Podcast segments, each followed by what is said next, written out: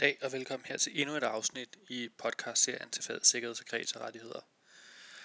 Det her afsnit det bliver det første af tre afsnit, der kommer til at handle om omstødelse. Jeg har valgt at dele det sådan op, at det her afsnit det kommer til at handle om sådan de generelle termer i forbindelse med omstødelse. Så kommer det næste afsnit til at handle om de objektive omstødelsesregler, og det tredje afsnit det kommer så til at handle om de subjektive omstødelsesregler. Øh, grunden til, at det bliver delt sådan op, det er, fordi jeg har fået at vide, at øh, der er mange, der er glade for, at afsnittene de er forholdsvis korte, i stedet for, at det er mig, der sidder og snakker løs i, i tre kvarter gang. Så derfor så prøver jeg at holde det til, til de her korte afsnit. Men altså, det her afsnit kommer til at handle om det sådan helt generelt. Hvad er det, der, der forstås ved omstødelse? Øh, så lad os starte med at, at kigge lidt på det. Sidste afsnit, det handlede om konkursorden.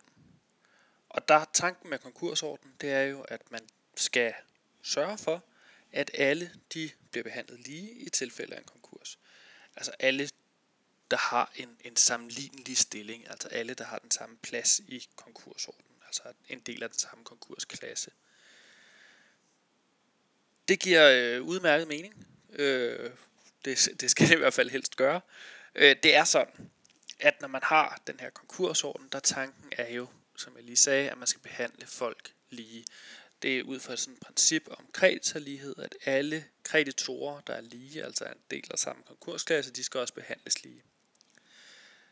Det er jo øh, super fint. Det der bare tit sker, det er, at lige før man går konkurs, så finder man ud af, at jeg skulle ved at gå konkurs. Jeg har nogle kreditorer, som øh, jeg gerne vil være gode venner med bagefter. Jeg har nogle andre kreditorer, som jeg egentlig er lidt ligeglad med. Så nu tænker jeg, at øh, jeg ved godt, at de alle sammen skal behandles lige. Men jeg er smart, så nu betaler jeg lige mine gode venner og min bank, fordi jeg også er den, jeg bruger personen eller sådan noget, deres krav, og så bagefter, så, så kan jeg tage alle de andre. Hvis man bare kunne gøre det, så kunne man jo egenhændigt gå ud og så ødelægge det her princip om kreditorlighed. Og det er jo ikke tanken, så derfor så har man nogle regler om omstødelse, sådan at alle de her dispositioner, der forrykker øh, stillingen mellem de forskellige kreditorer, og som er foretaget i en eller anden vis periode op til konkursen, at de så vil kunne omstødes. Og det man forstår ved omstødelse, det er, at man tager den her disposition, en disposition, som altså i strid med nogle af de her særlige omstødelsesregler, som vi kommer tilbage til i de næste afsnit. Og så kigger man på den disposition og siger, at den, den var simpelthen ikke i orden. Den skal vi have kørt tilbage. Så går man ind og omstøder den, altså trækker øh, den tilbage. Det vil sige, at hvis man har givet en en gave på 200.000, jamen så skal vedkommende betale 200.000 tilbage igen. Hvis man har lavet en betaling på en million til en eller anden, jamen så skal betalingen på en million tilbage igen og så indgår de penge i boet og skal så deles ud til alle de andre kreditorer efter konkursordenen. Det er selvfølgelig også sådan, at dem, den person, som der bliver omstødt overfor, han har jo formentlig stadigvæk et krav. Altså, det er de færreste, der bare øh, får nogle penge, medmindre selvfølgelig det er et gavekrav. Gavekrav, det rører jo sådan noget i paragraf øh, 98, men der er der jo ikke dækning til alligevel øh, langt størstedelen af tiden. Men altså, der, man vil altid have et krav bagefter, og det krav, det må man jo så gøre gældende i konkursboet. Så man går ind og siger, jamen altså det kan godt være, at jeg skal frelægge mig det, som jeg nu engang skal frelægge mig, men så har jeg til gengæld også ret til at anmelde mit krav i konkursboet. Det er altså, hvad man sådan helt generelt forstår ved omstødelse. Så er der to kategorier af omstødelsesregler. Der er først og fremmest de objektive omstødelsesregler, og så er det de subjektive omstødelsesregler. Den store forskel, det er, om man skal stille nogle subjektive krav til den øh, begunstigede kreditor, eller om man ikke skal stille de her subjektive krav. Fordi hvis det er en objektiv omstødelsesregel, man bruger, så er der ikke nogen subjektive krav.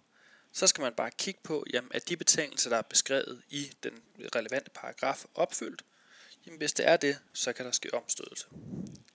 Hvorimod, hvis det er i medfører en af de subjektive regler, man gerne vil øh, foretage omstødelse, jamen så skal man selvfølgelig igen opfylde de regler, der nu engang er i, eller de betingelser, der er i den relevante bestemmelse. Men derudover, så skal man altså også ind og kigge på, det fremgår så selvfølgelig også af bestemmelsen, om den pågældende kreditor, han var i, i god eller i ond tro. Og hvis han så er i ond tro, jamen, så kan man omstøde. Der er nogle forskellige regler om, jamen, hvad er det, man skal have tilbage, og hvad er det, man skal frelægge sig. Skal man frelægge sig sin berigelse eller bodets tab, og så videre, og så videre i forbindelse med en omstødelse.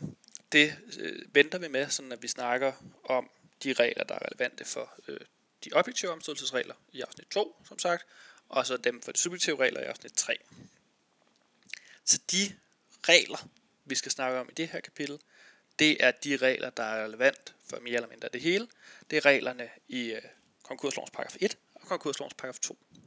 Altså reglerne om fristdagen og reglerne om, hvad der forstås ved nærstående. Først og fremmest fristdagen, konkurslovens paragraf 1, den er rimelig vigtig, at man har styr på.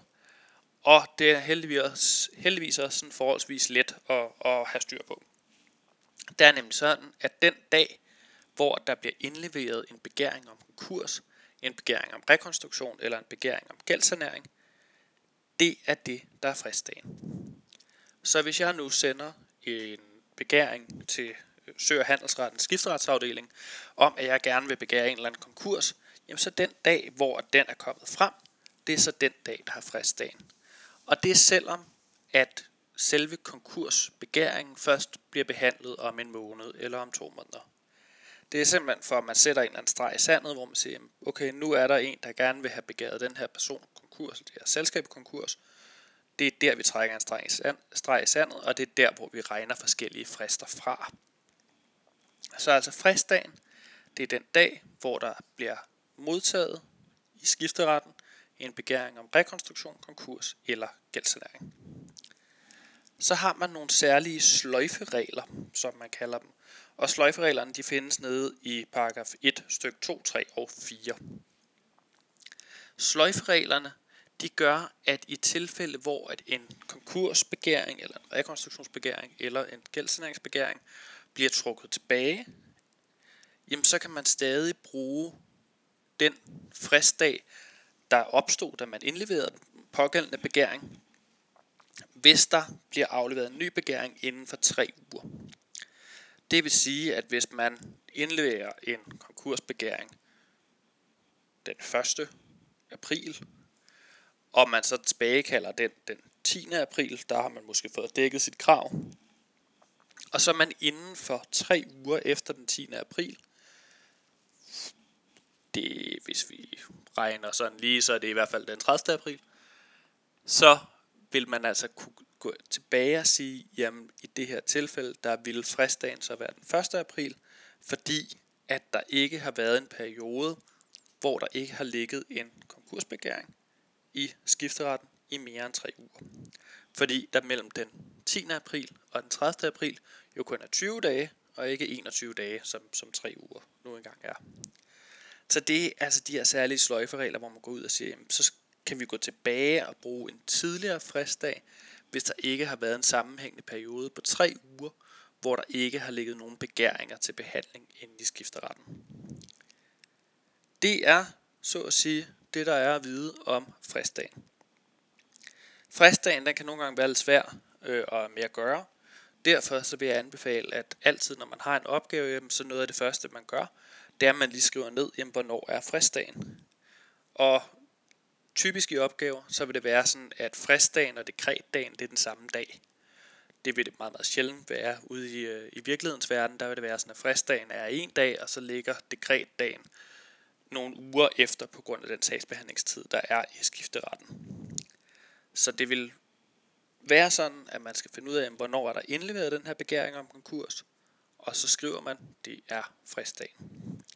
Og fristdagen den er relevant i forhold til de frister, der gælder i alle de objektive omstødelsesregler.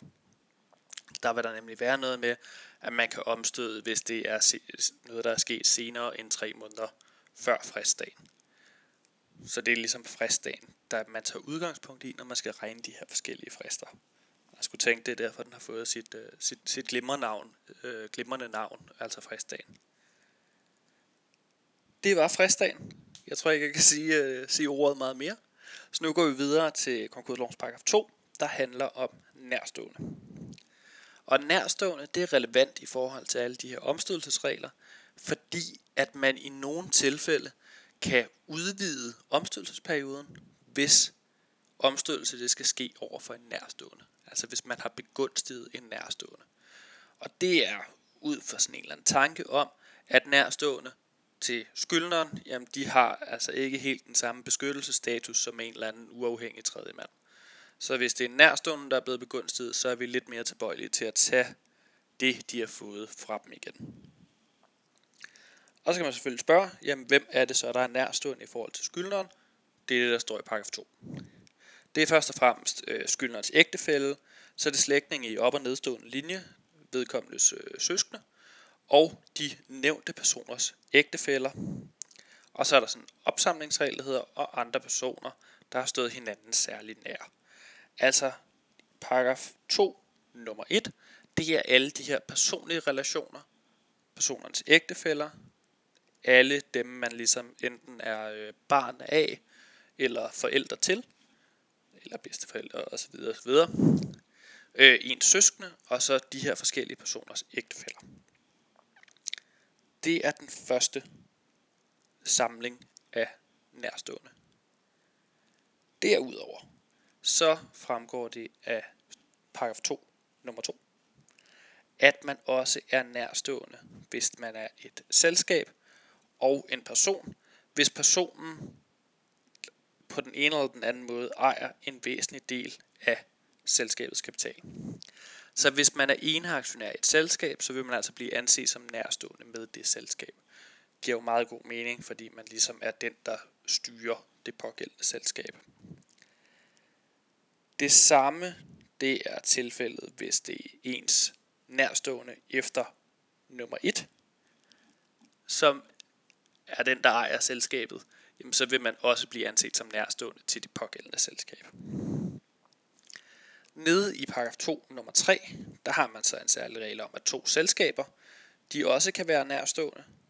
Det kan enten være, fordi de ejer, øh, det ene selskab ejer det andet, eller fordi at de på anden måde ligesom er ejet af den samme gruppe.